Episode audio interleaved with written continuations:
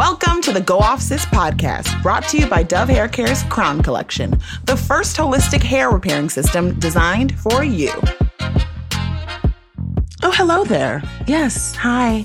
We are back for the final episode of this very special capsule season presented by Dove. But do not worry, this is not the end because we're going to be back very soon on your screen. So just wait, right? This season, we have touched on all things hair, right? From bonnets to pop culture to the hair bumps that used to have us in a chokehold. And now to close out, we're going to throw it all the way back, all right, to the OG salon, the days of hot combs, hold your ear, okay, the sizzling oil, you can hear it, you can smell it right now. All of those styles that maybe didn't ever come out right, but you kept going back. Okay, and I know we've come a long way, but for now, we want to just wind it on back, all right? Because there's some real hair trauma and hair horror stories from the past, even now to the present, to be honest. We see it all on social media now when we talk about styling and the way that the business of styling and stylists and salons have changed immensely, especially since the pandemic. And we're going to get on into it, right? We're going to talk about what that means. We're going to talk about the business of hair. We're going to talk about our own experience with the hair salon and why it is such a heavy, heavy burden. but it is still something, again, we go back to time and time again. But we're just going to get on into it, right? Hair care, the products, the cost of doing our hair, and why this black tax is always upon us because a quarter size of conditioner does nothing for me at all. Okay. I have to buy two bottles to even start. So we're just going to get into that, the equity of it and just the business of hair. So we have another fresh face on the roundtable today, internationally known on the microphone. Okay. She's across the pond and amazing. Please welcome Ms. L'Oreal Blackett to the roundtable. Tell the girls a little bit about yourself, L'Oreal. Hey, hi, hello. Internationally known. I like that. So I'm L'Oreal Blackett, Unbothered UK's editor. And yeah, I'm repping Manny, Manny on the map. That's what we say. Manchester, UK, Manny on the map. That's what we call it. Um, oh. And I, oh yeah, this, this, this is what we do. Manchester 0161. That's what we say. oh, come on, there you go. I'm throwing it all. I'm throwing them all at you.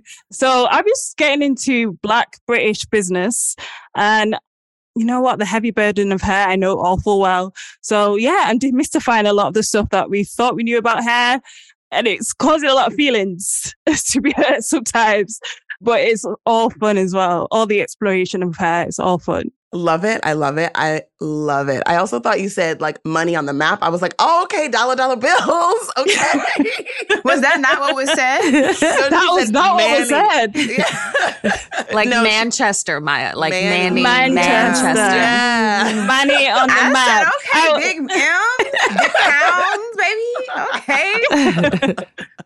Hey. Okay. Well, there you go. Strong, strong intro. And if nothing else, y'all just listen to the dulcet tones of her voice because it is so beautiful. So we're just going to get all into it. All right. So love it. L'Oreal, you're here. I'm going to check in with my other booze. Kathleen, how you feeling today? Hi, I'm feeling good, Chels. I am once again not coming at you from the six, rep in Toronto as I do always, but I'm in Los Angeles right now and I'm feeling great. And I love having L'Oreal on. She's like our best kept secret on this podcast.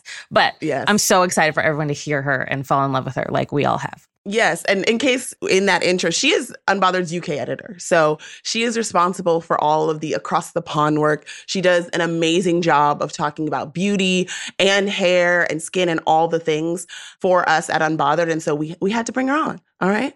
All right, Maya, how you feeling? Honestly, y'all, it's 11 o'clock in the morning. I don't talk before 12. So, you know, I'm feeling very peaceful, very calm.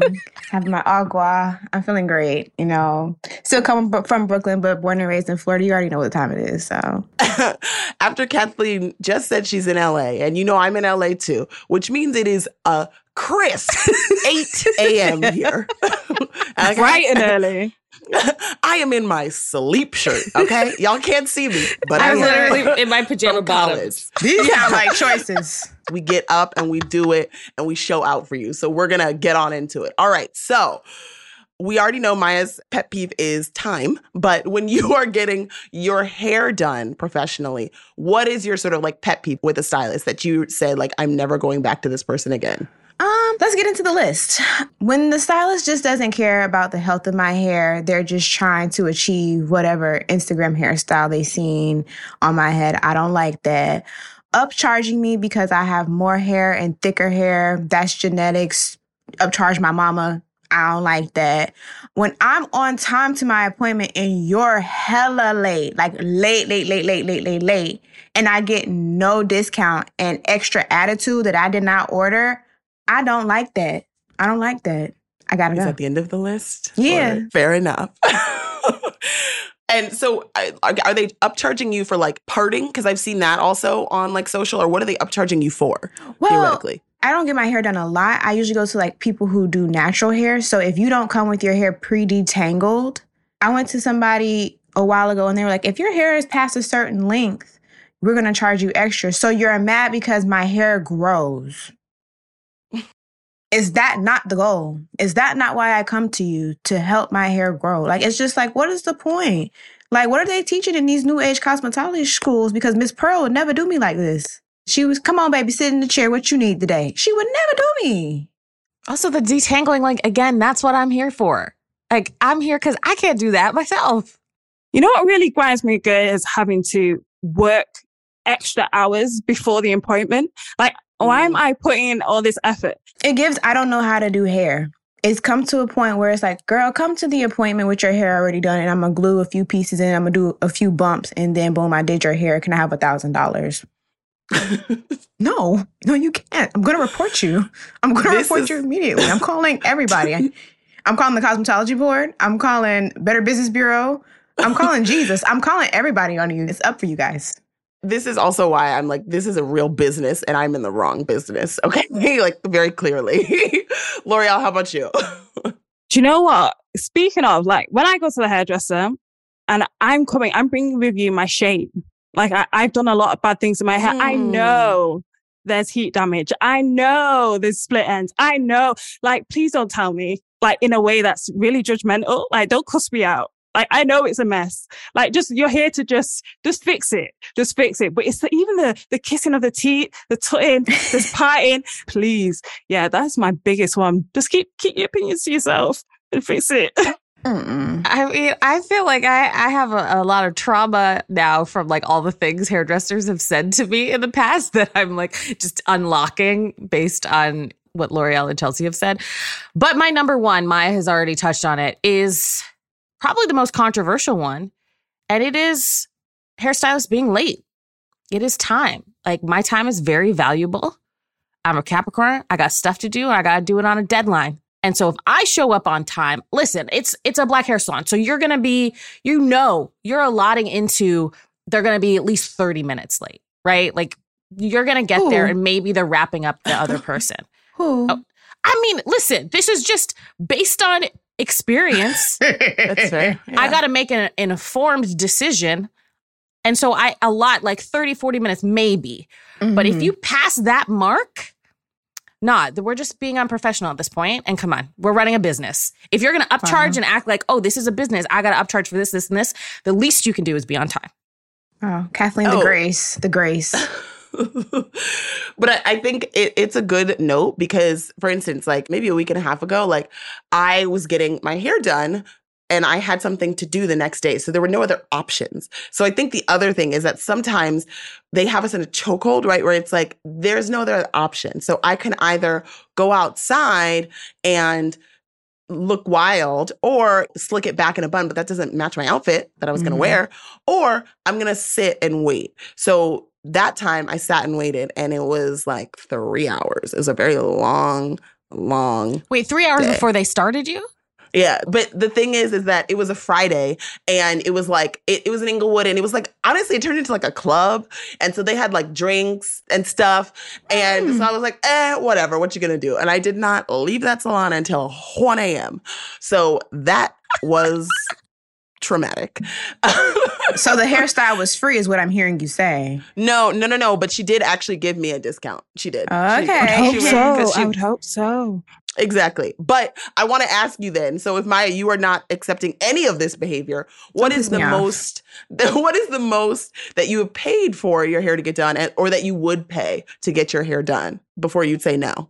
I've paid at most out of my own pocket three hundred dollars to get my hair done, and I was I say that because when I was young, I went to like a lot of neighborhood people, a lot of people who were just like kind of learning how to do hair, and then now as an adult, I mostly just get braids. I've never gotten like a a super serious sew-in, you know, a five by five wig. I've never been I never had that before, and I feel like if I were to go that route, um, maybe eight hundred dollars. But I then need you to detail to me why I'm paying you that. Like I need you want a an itemized receipt. correct, just like I'm giving birth at the hospital and you tried to overcharge me. Yes, I want a list. I want a list, baby. Yeah, I mean, I don't even want to say mine now because it is north of that number. um, yeah. I mean, Listen, okay, so I, I will say this. One of my biggest goals in life, you know, when you're like you're you're dreaming up things when you're a teen, all Mhm. I wanted was a really good weave and like a nice condo to live in. That was that was it. I was like, when I hit those two things, I'm gonna be successful. And so I thought when I made enough money that I could afford a really good weave, then like, mama, I made it. So the last weave I got, the one that's in my head that was 22 inches, was about 2K. Okay. And I, I think- will say that was all Yeah. in. And so I go to, sorry not to blast out your prices there, Janet Jackson. Her name is Janet Jackson, no relation to Oh. Janet Jackson. She's a hairstylist in Toronto. She's very well known. She's incredible. I was going to someone else before her and I was not happy. And so I was like, let me just bite the bullet. Let's go to Janet. Let's go to the best in the city. And that was everything in like Okay. hair services, all of that. And I've had it in for way too long, but I've had it in for a long time. So I feel like my money went far. And I also am like trying to keep it low because I want to make sure my husband doesn't hear me. Because listen, he, he he's white. He doesn't know how much this shit costs. But also, like, if you're getting the convenience, right? You said it is all in, so it's like they cut it, they color it. Yes. Even still, the I that's a lot of money, but also it looks beautiful and you feel beautiful. Success in inches. Yeah, it's your money. Yeah, know? I mean, listen, I'm not saying anybody else should pay that much, but this is how much this ish costs now. I think we should Yes, also be like real, Mm. real about that. Like, I'm not the only It one is. spending this much money. I'm not getting scammed over here. That's what I was gonna say. You're on par with the hair girlies. You're not, you know, Yeah. You're not messing around. Yeah. Yeah, well, that's what a you know a quality weave costs today, which is like real but still outrageous. You know, L'Oreal, how about you? I mean, I was getting a calculator out the other day and I was try- trying to, to be responsible. I was thinking about my next weave, like where, where do I want to, where do I want to go next? Um, the most I've paid before is about 600 pounds. This is not regular. This is not regular. 600 pounds is quite a bit. But yeah, I was like, I found this new girl and I was looking at the weaves and I was like, you know what? This is time. So I was doing the maths because, you know, they section it off, detangling, washing. I had to add it mm-hmm. up. So I was looking about a thousand pounds. And I feel like I'm getting to that stage of life. Like I'm, I I feel like I might be ready to commit to a thousand pounds for this next luxury okay. HD weave. That's, you know, 26 she said HD. Also, with the ex- that exchange rate, that's basically 2K Canadian. So we're on par. We're on par. Oh. I don't know that that we better be like an Avatar Ooh. 3D, but I love that for you.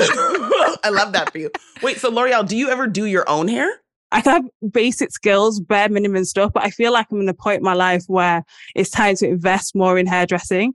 And like my mum does a lot of my hair. So she's, she's the one with the skills. I'm just the one, the needy child that has never grown up and still requires her patience. Yes. So sh- you do some like you know Monet styles, coolest, total Monet, and then your mom does like has done your hair like historically. And, and are you paying her for this, or is she just doing? Oh, it out of no. kindness? Oh, Oh no, I owe her a salary. 100%. I owe her a salary. Like my mom did one course when she was 18 years old at a Black British Community Center. That was it. So she did that for a bit. Little did she know she will have three children that all require her to do things, barbering, everything, braids, weaves. She does it all. So for a long time, Mm. especially in Manchester, there was nowhere else to go. So my mom was that girl. People in Manchester would tap her up. She does my auntie's hair. She did my grandmother's hair. She does everybody's hair. Her fingers are tired. And I feel so sorry. no, I love it that also she was just like the community like hairstylist and she was doing everyone's hair because like what, I, when I was in Europe last year or just when I'm traveling in general, I'm always like, hey, if I were to move here, if I were to like live here for some reason, if some sort of prince proposed to me on the street, as I assume will happen in my life, who would do my hair? How would I get my hair done? And it actually it influences my consideration of the place of like how viable it is as a place to live. So that's interesting that you're like in Manchester there there weren't black hairstylists. So but now, you know, there are, but there aren't a lot of choices. it's better. Like I have to manage expectations. Say if you did want to move to Manchester, it's better. But London is a place where you used to go. So my mum used to always talk about going, traveling the two hours to London for train to buy hair extensions to come back. So that's what we used to do. And I still have women in my DMs like, help, where do I go? No, but I mean, but I think it's very real of like how far are you going to get your hair? And then again, once you're getting it done and you don't get the service that you would like or that you've requested or that you've paid a lot of money for, sometimes four figures, now what? This is a business. The service is rendered. We're not okay. Now what? Are you someone, are you guys someone, and I already know your answer, who's going to say, like, this is not what I wanted? Like, I do not, I'm not paying for this. I mean, all of our answers are going to be extremely on brand. So, Maya, uh, first of all, is for sure going to tell it like it is. She's basically going to own the salon by the end of it. No, That's- I'm just that's gonna be Maya. like, I'm very much. I feel like the places I go, I'm comfortable, so I don't have to do this anymore. But it gives very. I can feel when something's not right, and I know I'm probably maybe a stylist's worst nightmare, but there has to be a margin of error because you know who your not coworkers but your counterparts are. You know there's some stylists out there sending people outside with foolishness and then want to call the police because they don't want to pay for boo boo the fool hairstyles. You know. Have you guys ever broken up with a hairstylist if you hated your hair? If I go to you one time and I don't like it, I'm not coming back to you. I am the exact opposite, which again, on brand. I I rarely say anything. I I've gotten pretty good actually. I've said many times in this podcast that I don't do my own hair. I, I don't know how, but I'm pretty good at fixing if someone has done something wrong. Like I can redo some twists in the front. I can like, you know, recurl my hair or, or something if I don't like it because I have sat there and just taken it. Mhm. and I can feel like Maya, you're right. You can feel when they're doing Mhm. something wild back there. And I just feel bad. I stayed with the hairstylist for way too long. I hope she's not listening to this. but I basically like ghosted her to go to Janet, as I mentioned, because my friends kept being like, every time she does your hair, you do not like it. Your twists keep falling out. And I like, I really like her as a person. And so I just kept going to her. And then I, I, I but yeah, I didn't actually have like the breakup conversation because that sounds like hell to me. So I just did a little peter out. I, I ghosted her. I think it's also because like I have a hard time speaking up for myself in these situations. So I'm probably gonna go back to be honest. Lord, Kathleen gonna be bald headed trying to be nice. Kathleen, what happened to your edges? I just couldn't say no. oh my God. I don't know. Oh There's- my God. that is hilarious.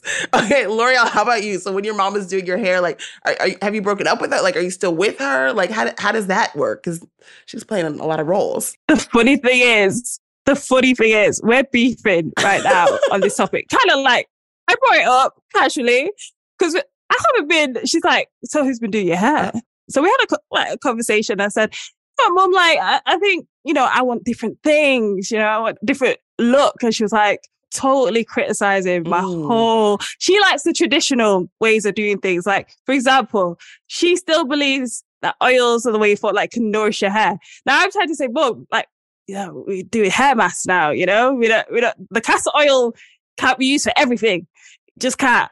But she's, she's, no, she's defiant. So we literally last week butted head on this topic. She was like, well, my mother, my mother Uh oh. She did a castor oil, and I was like, as soon as that comes up, it's Okay. like, okay, okay, Once she brings well, up I get it. lineage, you better Yeah. shut up. Lineage, you better shut up. So me and my mom, when it comes to this, she has all creative control. If I step into her salon, which is the kitchen or the front room, Mm. she has creative control. She has there's no knotless braids. They have the knots. She does the traditional styles, and I gotta be happy with it. That's it.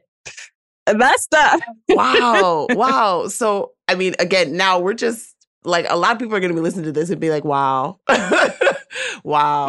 But I, I think this is good though. She's brilliant. yes. though. Of, oh, she's of brilliant. course. She's brilliant. Amazing, clearly, because she's been doing your hair and everyone else's hair. So she was like, You're going to get this Oh, yes. hair exactly as I give it to you. You're welcome. Exactly. and I'll see you at Sunday dinner. Exactly, Yeah, exactly. but I mean, it, it's very fair and it's very real as we're like talking about this and unearthing some truths and traumas of our own. I think we're doing a very good job. And if it helps, my mom always, always, she was like, well, when I was doing your hair, it was past your shoulders and it was beautiful. And she was like, So I don't know what you're doing now. So if it helps, my mom also does that. She's like, Wow, your hair used to be so pretty. I'm like, Okay, thank you. I was also 10 years old and I wasn't stressing. Thank you. no problems. Literally. I had nothing on my mind. Okay. She also sent me a picture like a couple of weeks ago. Again, like mom guilt. And it was a picture of me like from like 10 years ago. She's like, wow, like your hair looks so pretty. I was like, mom, this is a weave. Like, what are you talking about? Like, like, like, get out of here. Okay, with that, we're gonna dig in. Since we've unearthed a little bit of our trauma, we think it's only fair for us to share in that with you all. okay. So we asked you, our like unbothered community, to share some of your hair horror stories, which we're calling the hair horror story hotline. All right. This is a chance for y'all to just release and relate to us with some of your stories. Okay. You called in, you sent us some DMs, you left voicemails talking about everything from your first perm to your first silk press to doing your own dye jobs. And it's okay. We're here for you. We heard you. We're going to walk you through it. And you are not alone. All right. So thank you so much for sharing your stories. So we're going to hit the hair horror story hotline now and hear from you. And then hopefully we're going to give you some advice or at least just commiserate with you because we're all in it together. Okay. All right. Let's hit the line. Voicemail number one. Let's go. Hello, my name is Kiera, and one moment of a hair horror story for me is that so I had my sister wash my hair one time, and I love my sister, um, but it was during the transition phase from coming from a going from a perm to like really embracing my natural hair, and just so for some context, like uh, both of my sisters, they have very fine hair, so I have more like thicker um, and more coarse hair. And so the way she washed my hair that one time, my entire head was dreaded up at the roots, and so I had to like take that. I had to re-detangle my hair, and it took like three hours, and it was so painful. Um, so now, from now on, and like from that moment, I was like, no, I am only gonna be the only person to wash my hair. I I'm gonna learn how to really take care of my hair after that point, and that's what I did. I did not trust anyone touching my hair um, because of that incident. I still love my sister though, but now I know how to take care of my own hair and not depend on other people who do not know how to take care of my texture of hair. It's always family members that have the utmost confidence. Yeah. Oh, It'd be your own people. wow. Yes, Kiara, thank you, number one, for sharing this. Um, also, I love that you had to say at the end, I, I still love my sister. Like, like this- But does your It was- sister love you? you know, I'm just playing Kira, girl. She love you. She didn't know. She didn't know what she was She was- doing. she It's was doing her best. But Yeah. it's the disclaimer because that's real. Like, and I feel like L'Oreal, you can probably speak to this. Like you just said that like hair can make or break some relationships for a minute and it's touch and go. Okay. Just like me, I've been there. I've. This is the thing when you let your family members into your hair, just know that this is a problem from the very beginning. And it's always the family members that always think that they've got the skills like that. Oh, yeah, yeah, I can do it. And it's like, it comes from a good place. But once you're detangling your hair for three hours and it's all knotted up in the kitchen, like at the back, uh, I can't, you can't. But yeah, you love your sister. I love my mum. My, my, to be fair, my mum will want me to say, she is good at hair. She would want me. This is my disclaimer. My Mm. mother is good at hair. Your hair always looks incredible. So if she does your hair. She's great at it. Um, Kiara's sister doesn't sound like she's great at hair though. But she does, it sounds like she was just trying to do her a favor. And I think the good thing that came out of this, if we're going to find a silver lining for you, Kiara, is that you then learned how to do your own hair more. And you decided to take the time and effort to learn how to do your hair. You know, great, great point. And it's also a very good note to note that like your hair is not always the same as your family's hair, right? Like your texture is like my texture is very different also from my sister Akira. So I think that that's something that we also learned, right? And that we have different textures on our own head, right? Our crown can be different than our kitchen, but Kira, you figured it out. We're proud of you. And we know your hair looks amazing now. Thank you. Appreciate you. All right. So, second one, we got a DM from a listener who um I'm going to just read it and wow, what a ride, okay? We'll call her Linda. that's a terrible name. I know that's not your name, but we'll call we're calling you Linda. So, Linda says, "I suffered from a serious PTSD situation last year on my 29th birthday. What 29-year-old is named Linda? Why would I choose this? Anyways, sorry. The beautician in StyleSeat Walmart salon. Okay, so StyleSeat, this is another note because they, that is a scam. Told me to my face that she don't do black people's hair. Linda, why were you here? Okay, let me just finish the whole DM. Sorry. I asked her, what if I gave you permission to? And she still refused. Remind you, I'm mixed with a lot, but I'm still 100% black. I only claim black, okay? I could have been any race behind my mask, but she concluded what she wasn't gonna do. Okay, interesting. She already said and decided that she wasn't doing my hair. And it made me feel less than a human. I just think people in the hair industry should stop treating black hair like a crime. Sincerely, Linda. Interesting. Interesting. So, sight unseen, Linda was refused service because this hairstylist said, I don't do black hair, period. I may be weird, but I'm gonna call you Lily because Linda.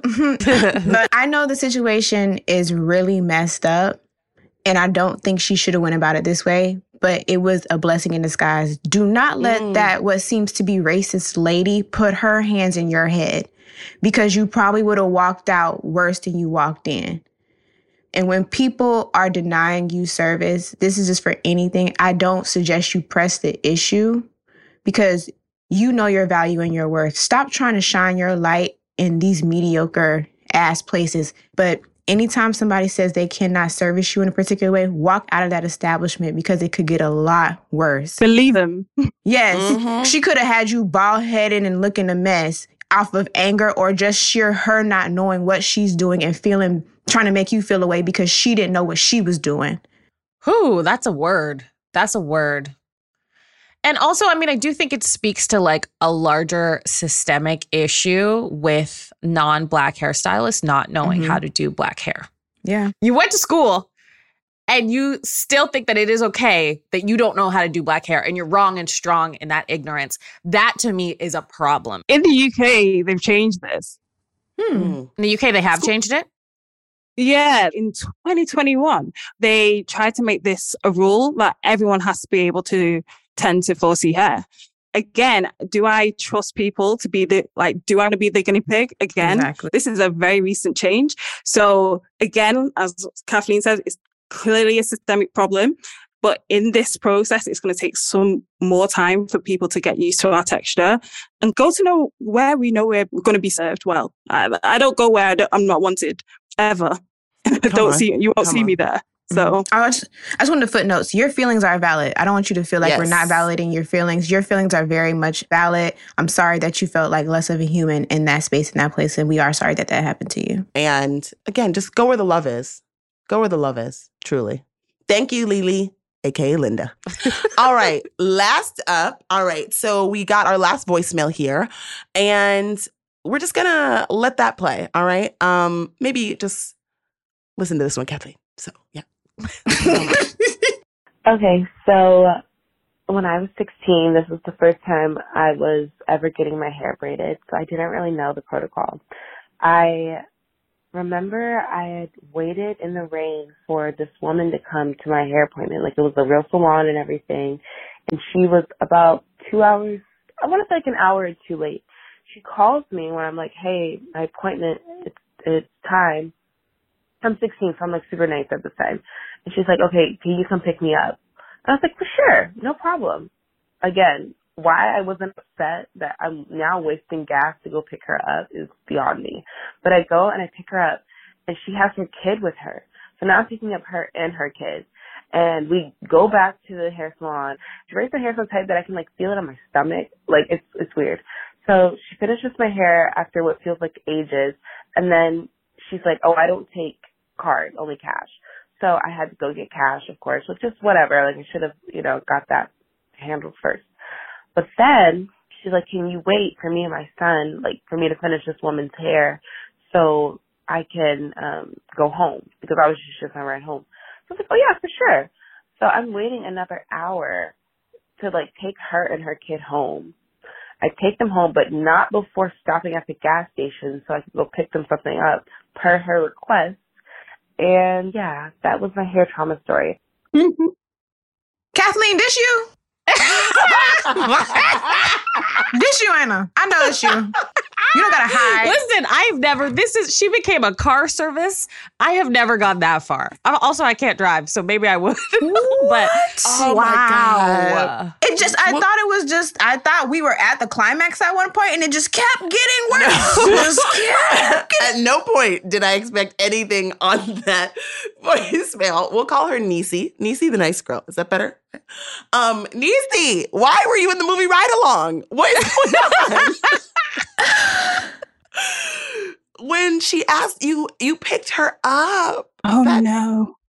and used your own gas money and then had to wait for an hour to get her money, then bring her and her son back home. But oh, wait, he wanted some hot Cheetos, so they had to stop at the gas station for her. And I guarantee you there was no discount. There was No, no, no. nothing. Oh no. But also, No. this is after she kept her waiting. So it's like asking for favors on favors after she already disrespected her time. It's egregious. It's wow. The Wow. audacity. And Yeah, I'm gonna come pick you up. What are you talking about? Can I come? I would have. Can I? Can you come get me?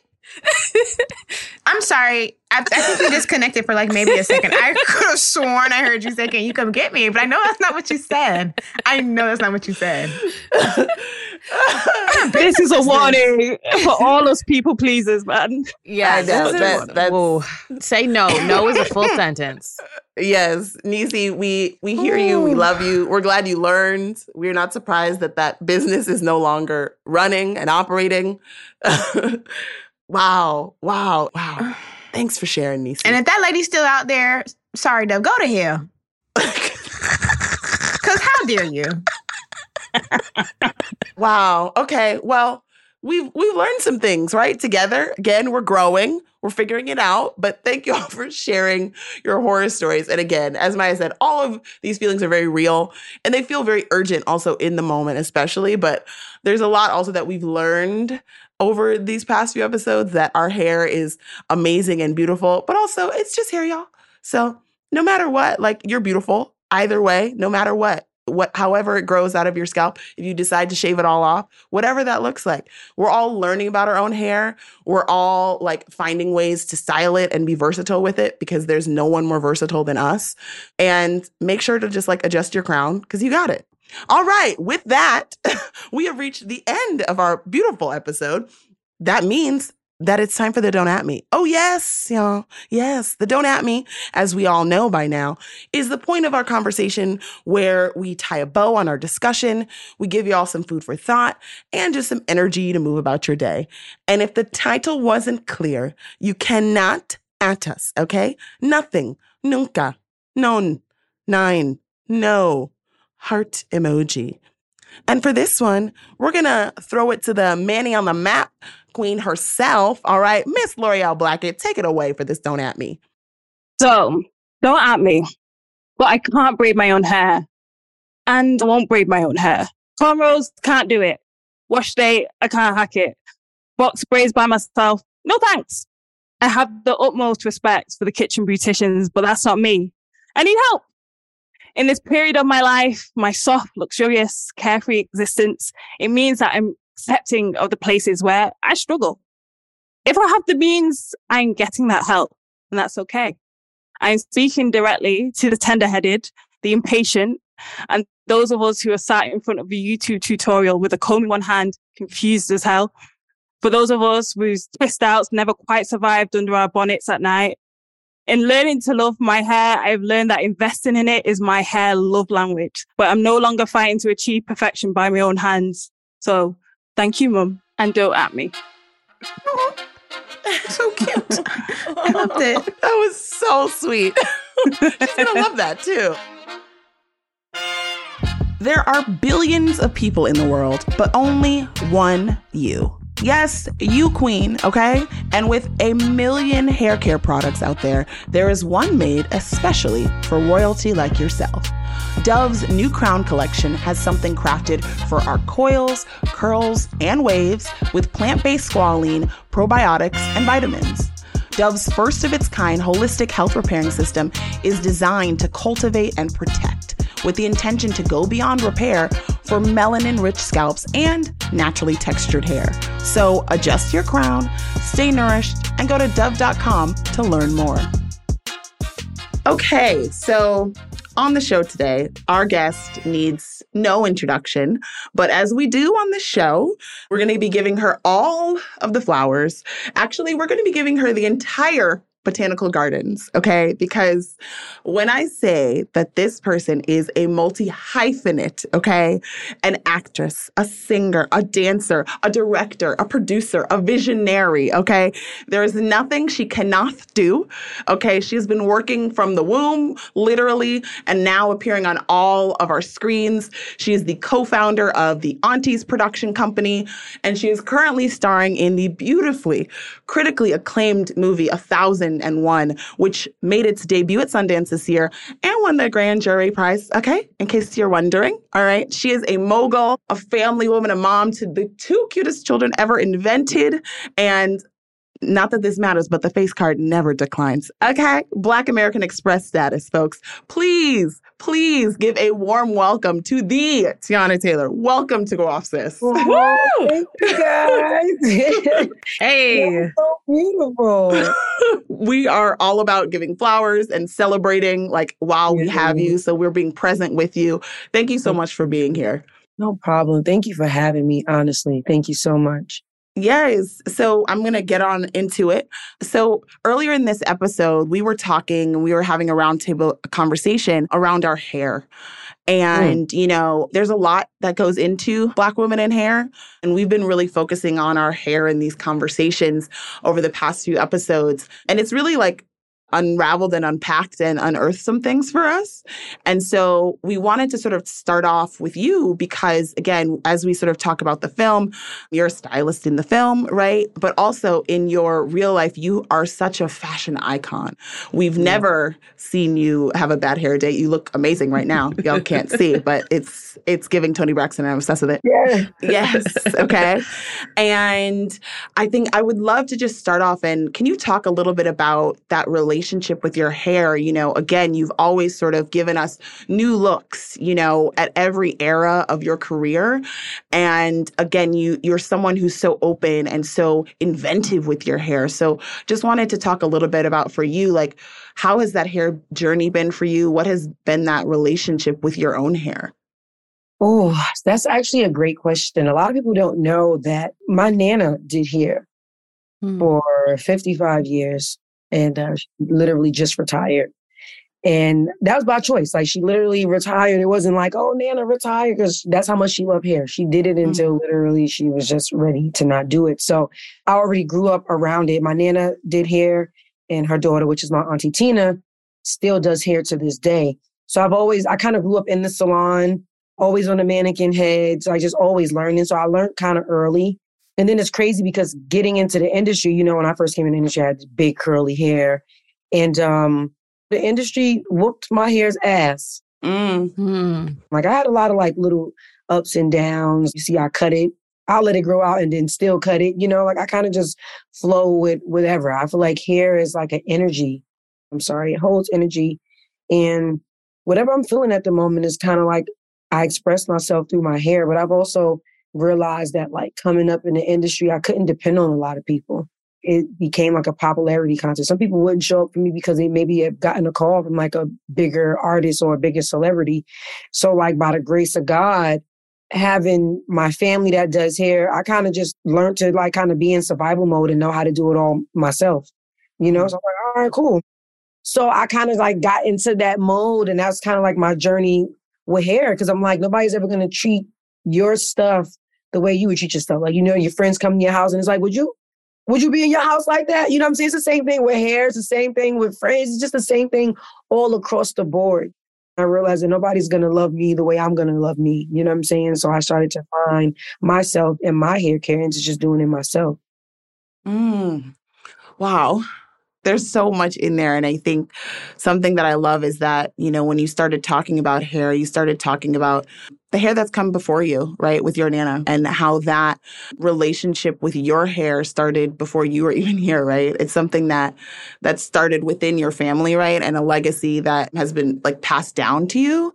And I feel like that's something that's so interesting and something that I think for all of us on this on this podcast we saw whatever that may be like our relationship with hair was something that we almost inherited the good and the bad. Yes, right? exactly. It's crazy not even knowing that me sitting there doing the mannequin's hair in my nana's salon that that was even preparation for what was to come for me. So I think like when it got to a point where people wouldn't show up for me, as even Inez said, it was like the mode of like, wow, so this was preparation without even knowing, like, it wasn't a purpose preparation, but this was God's preparation to prepare me for whatever my life was about to turn into and to be able to know how to do it myself. And then especially in a business like this, where you are getting your hair done by people who don't understand your hair. So it's just like, by the grace of God, it's like I kind of knew, and it's like, ah, ah, I'm not trying to be difficult, which we deem difficult when we stand mm. up for mm. ourselves or mm. when we mm voice or even just by knowing too much,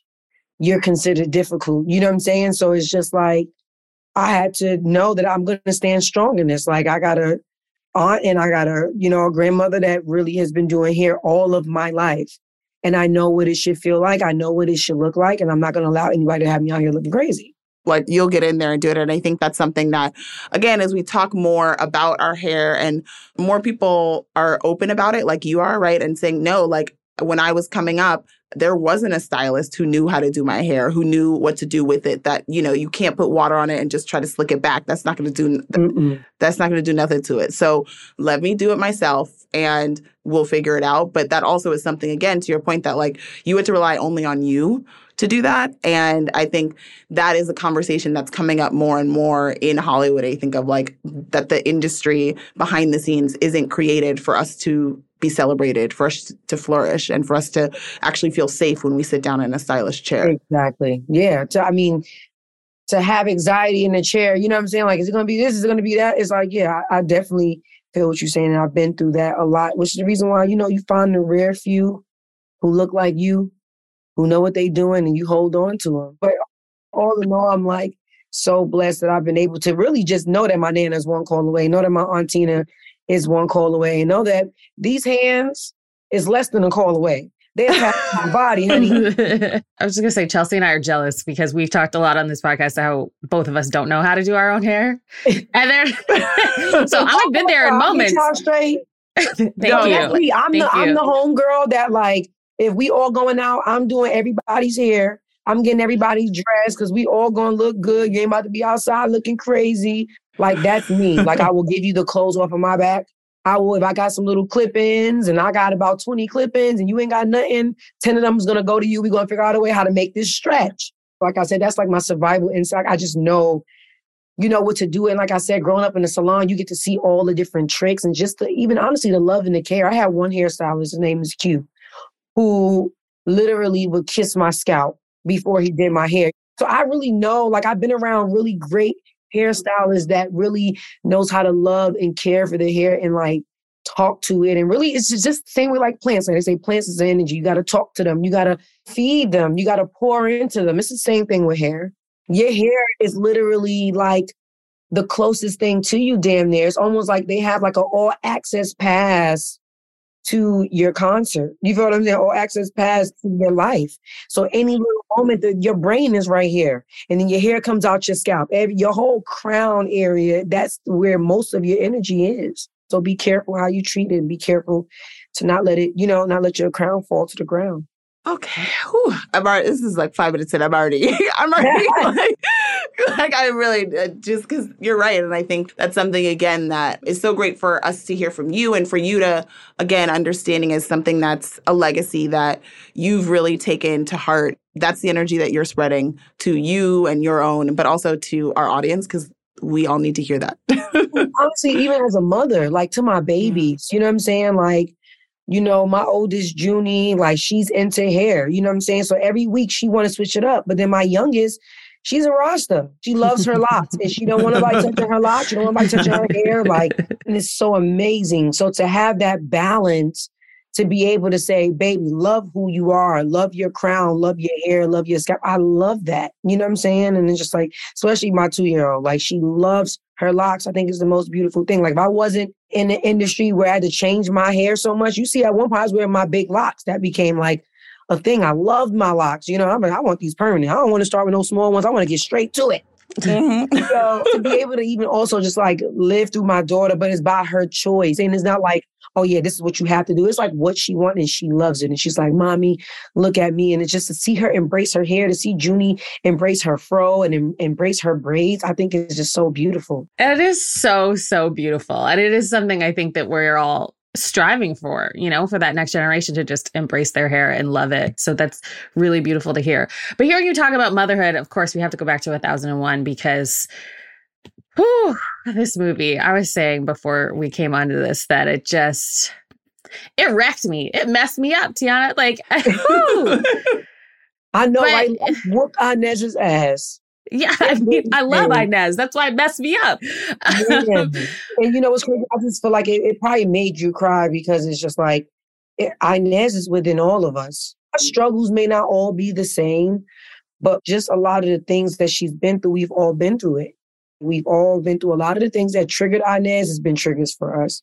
Her struggle has been the same struggles. You know, her voice her wanting to be heard, her wanting to be felt, her wanting to be like we've all been through that before. I mean, to this day, as Black women, we're still trying to be heard. We're still trying to be protected. We're still trying to be seen for real. We're still trying to be heard without being deemed as difficult or being deemed an angry Black woman. So it's like no matter what status, where you are in life, we're all fighting for the same things. Because at the end of it all, if it all go down, guess what? We all being pushed to the same corner. Yeah. And it's like her story is so specific, which is why it's universal. Like it's it's very a very quiet, grounded story. And in it, like you're saying, there are so many moments that uh, signify the struggle of so many black women like Inez. And this movie, you know, it's getting such great reviews because it's so great, but it's been called a love letter to mothers, sons, and hustlers of New York. The movie, you know, has that authenticity and grit and energy of New York in like the 90s and the early 2000s, which I loved. Like you're really just like living in that era. And it tackles so many issues like you just spoke to that so many black women face, especially in America, colorism, housing, the foster system. So I just want to all of that I can imagine that's what drew you to the story, but I want to take it back to the beginning and, and how you got involved and why this was an important story for you to tell. Wow, it's crazy because I remember I had just started growing my hair cut out and my hair was looking crazy. Just a random day, was just looking crazy. And I remember getting an email and all there was was like some audition sides and like a synopsis of the movie and who Inez was. And literally, I was so excited. Didn't even have the whole scripture. I was like, oh, I'm doing it. I told my videographer, like, Kevin, get the camera ready right now. We're doing this. Hair's perfect. You know what I'm saying? I could not wait. I, I wanted a moment where I could just be stripped down and just be raw in a film, you know what I'm saying? And just be raw in a role. And I just remember I did it and I immediately got a call back. I did not need more than five minutes with the sides. Like I literally read it and had the camera set up, did a self tape, sent it in, got the call back. And then that's when the real work began. Cause at that point it was like kind of mine to lose. I knew it was something that I wanted to work for. It didn't matter how many times I had to read for it. It didn't matter how much I had to workshop for it. Me and um AV did like a lot of chemistry reads. Building Inez was a process. And before she could trust me with Inez, she needed to know that I was willing to put in the work and willing to do that. She was taking a chance on me. You're speaking about A.V. Rockwell, the director and writer. Yes. Yes. And this is her first feature film as a director. Like, this is a lot of weight on her. And this was like training camp for me. And I was willing to do the work and a lot of work, uh, a lot of emotional work, a lot of mental work, a lot of prayer. It was a lot, but it was like worth it. And I enjoyed every bit of it, even all the way down to finally getting the role and keeping in mind the process that it took to with dealing with whatever I was dealing with postpartum. By the time I actually got the role, I was then at that point six months postpartum. So I think it was also kind of easy to tap into Inez and something that my body's been waiting for because I've been looking for an outlet to just finally be weak wow. emotionally. You know, not saying that Inez is weak, but everything that I was dealing with, I had an outlet to just cry on the spot I had an outlet to outpour pain. I had an outlet to do all the things that I couldn't do at home because when I was at home, I was super mom. You know, I was a superhero. So I wasn't allowed to cry or damn near wasn't even allowed to feel because I had babies to raise. So I was secretly crying out and secretly dealing with my postpartum depression and, and everything else that I was dealing with, you know. So getting this role meant a lot for me and also knowing that I had a point to prove. I got a lot of no's in my life until I got this one yes that just changed my whole world. You know what I'm saying? So to be able to go on set and really tap into Inez was it was emotional, but it was therapeutic at the same time. I had suffered with a lot of loss of loved ones. Going just even going back to Harlem to play Inez. I was going to funerals during my lunch breaks. Life whooped Inez's ass. Inez whooped my ass and I left it all right there. I left it all right there on the screen. I was dealing with a lot. So many of the bars that was in that movie was so relatable. It was so relatable. So relatable. Like I was Inez in so many different ways. It was almost like even in that audition that day, before I ever even put myself on tape, that role was written for me. Like it was already written. It was already written. It was already in God's hands. Ooh, yeah. What's for you will never pass you. And that you can just tell watching this. Uh, Chelsea and I are both crying through Sorry. that answer. Yeah. Seriously. And I'm trying to like hold it together. no, like, oh my no, God. Because I, I mean, one of the things that like just struck me in the gut when you were talking about you finally had the chance to be weak. I think that also just speaks to why so many black women are the best actresses, like the best on screen, because you have to do that, you know? Like, this is an opportunity. Like, we're kind of acting all the time to just yeah. survive in this world. Yeah. Come on. Because we strong and, and and that's what it, it's okay to just like not fucking be strong sometime. You know what I'm saying? And it's just like we gotta be strong. We have no choice because we're in survival mode. And that's Inez. Like, oh, one moment you like when I'm spicy, but then the next moment you use that very same thing against me. So it worked when I'm fighting for you, but when I'm fighting for myself is a problem. And that's just industry. That's us as as women in general. When we fighting for everybody else, it's okay. Until we fighting for ourselves, then it's a problem. And we're angry. And that's the part that's unfair. So I was able for once to openly be weak and it worked for the best. It did. And there's so many moments that you can see Inez. She's able to express her anger at times, but then the moments when she has to pull it back. Like I'm thinking of the scene with her super. And Terry, like, why you ain't fight him on that? Ex- right? these are mm-hmm. these things in real life that triggers us just as women. You know what I'm saying?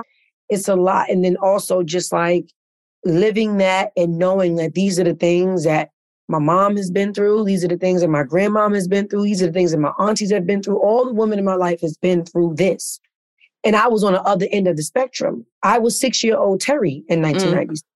Not understanding. I was 14 year old Terry at one point. I was 17 year old Terry, not understanding why you have to do this, why you have to be away from me, why you always working, why, why, why, why, why, always the why. It was always a why. You know what I'm saying? So it's like even just doing this role also made me appreciate my mom and all the other women in my life in ways that, you know, I already appreciated them, but like this was like next level. Because already becoming a mom made you see, okay, cool, yeah, this is this is work.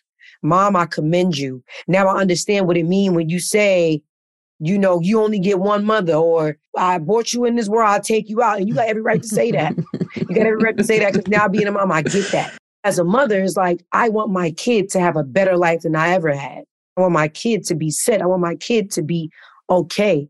So, like playing Inez, I really got to live it from both sides as a mom and as a daughter, you know what I'm saying? Like to a, a single parent. And it's just like, honestly, even with me being who I am, no matter your status, whatever, like at the majority of it, it's like me and my husband, we both work. We're both on two different ends of earth he's filming, I'm filming. So quite naturally, I'm going to have the kids. So it's been plenty of times where I've literally been a single parent. So we all have went through these struggles, uh, you know, in different capacities. But I know how it feels to do this and do that and still have these quiet and private battles that you won't bring to your husband, that you won't bring to your mom, that you won't bring to your family because it's just within yourself. But then you have your faith walk. You know, the upside of it is you have a choice. Everything in your life is a choice, you know, and you have your own personal demons that you fight. The only difference is you have some people that are getting defeated. You have some people that are defeating. Which one are you? And I chose to defeat, not be defeated. That was in the power of prayer and the power of building my relationship with God and also knowing that the weight that I used to think was punishment, now understanding that that weight was just preparation for what was already written for me. That's why I respect Inez because she never folded. Inez has been through a lot, but she never let her faith walk stop, which is the reason why when you get to the end of that film, she could walk away with a smile on her face, knowing that she did her part and did everything she could, and knowing that he's going to be something. You're going to, I already won. Mm, I love that line. Whew. I mean, you talked about the bars. I mean, you're dropping bars right now. Ooh, but yeah, so many. but you've talked about the bars in this movie, and one of my favorite. Whew, okay, so there's a scene in the movie. I'm going to set it for people who have not seen it. I bet you I know. I guess, you know, she's having a fight with Terry.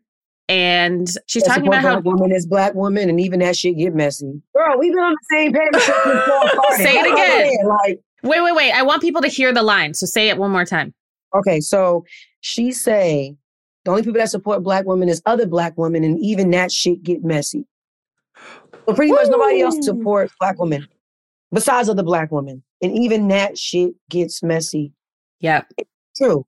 Mm. Because the thing about it is, at this point, from my experience, also played a big reason. And one of the reasons of why I even retired was because for me, even just becoming a director and all the things that I do, styling, like if you notice, all the other things that I love to do is things that will benefit others, that will help others. That's just who I am. At one point, I feel like my higher calling is to really help others get their visions and dreams out because I've always been a helper. You know what I'm saying? So a lot of my, my younger years in the industry, I took a lot of things personal because I loved hard and I'm a giver. And I realized that a lot of the love that I was giving wasn't being reciprocated. I would lose opportunities just because a person didn't want to stand next to me because of my parents or if they may have been intimidated or and if you notice it's like it can't be multiple queens. It, it could only be one throne one crown one rose and it's just like i just don't come from that world. I come from a very affectionate family of all women damn near. All we do is uplift one another. So imagine coming into this dirty game this dirty industry where like everybody the, the, the women act like they love you for an aesthetic because that's what it looks like when we pop up at this woman empowerment brunch at this mm-hmm. woman empowerment we're all empowering one another and then the moment they yell cut who's really empowering one another so it still gets messy because everybody's intimidated by it. Nobody knows how to stand in the same room. Nobody knows how to stand on the same throne. Nobody know how to say, you know what's this? Let me move over here. Girl, let, me, let me break this crown in half. Let's slice this up like a piece of cake because nobody want to share. You know, it can only be one person up top. And I'm so tired of it. I'm so tired of the fake woman empowerment. And we're not really empowering one another. You know, this industry is the messy part of women supporting one another is that it's just everything's a competition and it's okay to have friendly competition and all those different things but like let's really empower one another not just for an aesthetic and not just for lookers behind closed doors we're taking opportunities away from each other everybody can demand a room in the way that they want to demand a room. You know what i'm saying? We can all demand it together which is the reason why i do appreciate moments like that really have these events where you have no choice but to uplift. You're just so everybody's just so proud of each other. And i just wish that we could bring it home and not just to an event. Text messages, really uplift one another when we see each other. Not only am we already dealing with these fucking men, this is the men, this is a man's world, pretty much. You know what I'm saying? Then we gotta turn around and deal with ourselves and deal with one another. It's too much, baby. Y'all can have it. Y'all can have it. Uh, and it's, I mean, it's also the reason that happens is because it's a man's world, right? Like there's so much right. we talk about exactly. unlearning all the time. And it's like those behaviors are learned because we've been taught to think that there's only room for one of us. So then that person is your competition because there is only exactly. room for one. Exactly. It's only room. It yeah, crabs men, in a barrel. Yeah. One girl. Yeah, exactly. Crabs in a barrel. That's exactly what it is. And it's just like we're also pitted against one another. But like I said a little earlier on, is that at the end of the day, everything is still a choice though. You can choose to move with grace or you can choose to move with grudge. And for me, it's grace over grudges all the time. So I just don't understand why we have to bring each other down to get ahead or to, be a, a step further to what? To what? Yeah, and it's community over everything, right? And I do want to ask one last question about the film because one of the things that I think it tackles so well and and subtly is gentrification. You know, it is about Harlem. You are from Harlem the Harlem of the 90s and the 2000s barely exists anymore. And so I just want you to talk about that that relationship and the changes now that there's, you know, Harlem's got Whole Foods and Starbucks. like just talk about No, that's so how crazy. yeah, how it's changed and and that part of the film and why it was important to tackle it was emotional to go back home and see what I seen. What really even kept a little bit of happiness was the fact that the art team did a hell of a job. Locations did a hell of a job of just, you know, it, still finding certain little gems that were still there, but really art department really redressing up the block, redressing up the street to make it look like, oh my God, I remember when you get what I'm saying? And uh-huh. uh, the movie did a great job of making Harlem feel like Harlem again. But physically going there and you know, it was a lot more gray, a lot more glass, a lot more, you know what I'm saying? And it's just like we lost a lot of the history, a lot of that rawness, a lot of the thing that makes New York, New York. And the part that hurt the most is it's not even a change for the better. The change is to get us out. Not to upgrade our lifestyle, not to nope. upgrade the lifestyle of the people that are there. So it's like if you're upgrading to put us out, it's nothing to really be excited about. Oh my God, you guys, you have a new glass building. Right. right. yep. Because realizing where we are still at, the buildings haven't really changed. And that's the part of Inez when you see the super kind of like antagonize her a little bit and you know it's the really just the, the passive aggressive shit that was happening like it was a lot of real triggers to have to go back home and to play Inez and not only am I playing a role of Inez but I'm playing the role for the people from my neighborhood I opened up a whole nail salon in the middle of Harlem, and above me lived people that didn't look like me, that constantly called the cops, that constantly, mm. it was always an issue. They'll use any little thing to get you out, like any little thing to get you out. So just even just as a salon owner, just the triggers of that. You know what I'm saying? Like, and then COVID happened. And when I closed down my nail salon, it's not that I was ran out, but I'm like, you know what? The next time I come back, I'm buying a block. Mm. Me and my people because like why I don't have to pay rent to be where I'm not wanted. Mm. Where my mm. people are not wanted. You get what I'm saying? But that's what comes with when you upgrading all this stuff and you know, they have a different intention of what they want to do with it. And they feel like, okay, cool. Well, oh, look at us. Look at the kind of people that we that we can bring up here. You know, the Bronx is the new downtown. Harlem is the new so it's like, wait, what? What is all these new nicknames and everything that's happening? We don't need that. It's definitely a bittersweet thing because, of course, you want to see your community grow and evolve as we do as people. You know, we don't stay the same all of our lives. We're evolving all the time. So, of course, you want to see your neighborhood and you want to see the world evolve. You want to see change, but you don't want to see change to get kicked out of it. And even same thing with just police brutality and all the other different things that we hit on in the movie is like nothing has really changed. If anything, has gotten a little worse. Yes. Like we do have to do things at this point, like for ourselves, right? Because these structures that are being put in, glass, whatever, they're not for us. They're not made with us in mind. And what we have to do is build for ourselves and for our community because we need places for us. But I think also like one of my affirmations for the year is just like going where the love is. And I think exactly. that, going where that's you want huge. it. Welcome. I think that that's so important. That's why I'm like just working so hard to get where I really want to be. Like I want to get in a position where, like I said, I can come to the block and buy up the whole block and make it affordable, build more shelter, you know what I'm saying? More shelters and different things like other ways that can help people. I never understood how they don't want us on the street, but don't want to put us up neither. So you Mhm. picking these homeless people, like you got to Come get up, you got to move to go where? Come on. Mhm. To go where? So it's a lose lose situation. We're, we're set up for failure. We're set up to be kicked to the next block. And when I try to rest myself here, I'm getting kicked and moved to the next block. You know what I'm saying? So it's even, even it's just, it's a really hurtful thing to also see people like I've gone to a Whole Foods where I've seen somebody getting pushed and kicked by security guard to move from in front of the establishment. And you have a new establishment.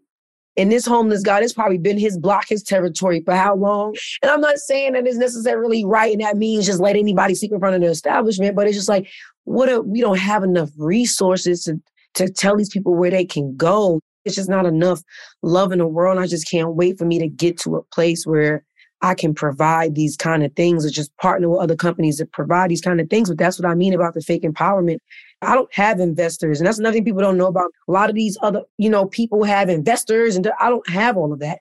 When you see me do the work, the aunties and getting the compound and doing the nail salon, like all that stuff that I do for my community and, and my people is out of pocket. When I still got two kids to raise and family to take care of. And so all that rich shit look cool until you got big taxes to come with the with the tax bracket that you in. You know what I'm saying? People to take care of and still trying to take care of your community and trying to give back and different things like that. So yes, I work my ass off every single day to keep building so I can get to a place where I can do the things that like Tyler Perry is doing. I want to be there at that capacity. My people build my own town. That's accessible. I feel like Harlem and you know, it's just not really accessible anymore to the people that it needs to be accessible to. Yeah. And I think exactly when what you've just been talking about and just again dropping bar after bar on is just this idea of like getting out of a scarcity mindset and like stepping into a mindset of abundance of like there is an opportunity, there is a place for you here. There is a place like you're doing with the Aunties production company and when what you're doing with this film or what you're doing with your own family. Like there is room for all of us here and you're being an example of that. So I hope that people hear that because I know I am ready to go out and buy a block and I don't have no block money. But I think again is is just so important and that's why this conversation has been so filling and so real and I just we thank you so much for for being here and being present and so present in your role and in this film. It is magnificent and you are acting, okay? Like acting, okay? No, no problem. Thank Thank, you. you guys for having me. This was amazing. And thank you for making me feel safe. I appreciate that. I'm really, really big on safe environments. I'm not really a big, super big interview girl because of reasons like that and how we read and how we come across when we do express ourselves and express our truth. So thank you for creating such a safe environment. Thank you. And please, you. everyone, go see A Thousand and One. It is out now. We're just, we're so excited for you, Teyana. It's just, it's going to be amazing. The Go Off Sis podcast is a Refinery 29 original. It is produced by Rashad Isaac, Crystal Devone, Jordan Mason, and me, Chelsea Sanders. It's edited by Hanger Studios. My co-hosts today were Kathleen Newman Bremang, L'Oreal Blackett, Jessica Hardy, and Maya Carmichael. Like what you heard and want some more? Head over to Spotify, iTunes, or wherever you listen to podcasts to catch up on all episodes. And don't forget to drop a review or leave a comment to let us know what you think.